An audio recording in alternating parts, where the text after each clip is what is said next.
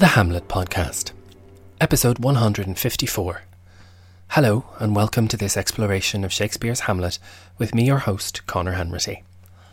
This week's episode is a little bit short, as sometimes happens, but we'll plough onwards, much like the gravedigger.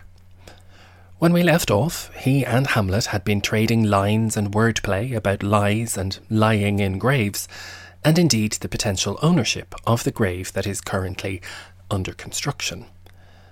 Hamlet now asks, What man dost thou dig it for? Now, we in the audience already know that it's for Ophelia, and that this question leaves Hamlet open to argument. Sure enough, the gravedigger has the comeback. For no man, sir. Of course, it isn't for a man. But we know that it's a grave that is being made in advance of a burial, and so Hamlet himself can deduce that he needs to reframe his question. So instead he asks, What woman then? The gravedigger has another riddling answer. For none neither. So, it's not for a man, and it's seemingly not for a woman. Hamlet therefore asks the next most logical question Who is to be buried in it? And now we get a bit more sense from our clown. One that was a woman, sir, but, rest her soul, she's dead. It's a very precise answer. She was a woman when she was alive, but now, rest her soul, she's dead, and is therefore somehow no longer a woman. Hamlet's response to all of this back and forth is another aside to Horatio.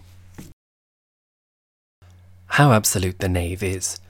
We must speak by the card, or equivocation will undo us. By the Lord, Horatio, these three years I have taken note of it. The age is grown so picked that the toe of the peasant comes so near the heel of the courtier he gaffs his kibe. Hamlet is noting that the gravedigger's wordplay is absolute. He speaks in absolutes, and therefore his jokes and his comebacks are likewise framed around them. His answers are so absolute, or precise, that Hamlet will have to speak to him by the card. We might nowadays say something like by the book here. The word card will appear later on in the play as something like a paradigm or an example. So Hamlet will have to leave no room for doubt, or else the gravedigger will outwit him with his equivocation. This sometimes politicised kind of quibbling is yet another example of the legal language that has been buzzing around in this scene Hamlet refers to it here to draw a line under it. He makes a little comment here about the narrowing gap between social classes. He says that he's been observing this for the past three years, maybe not literally three, but for a considerable amount of time now.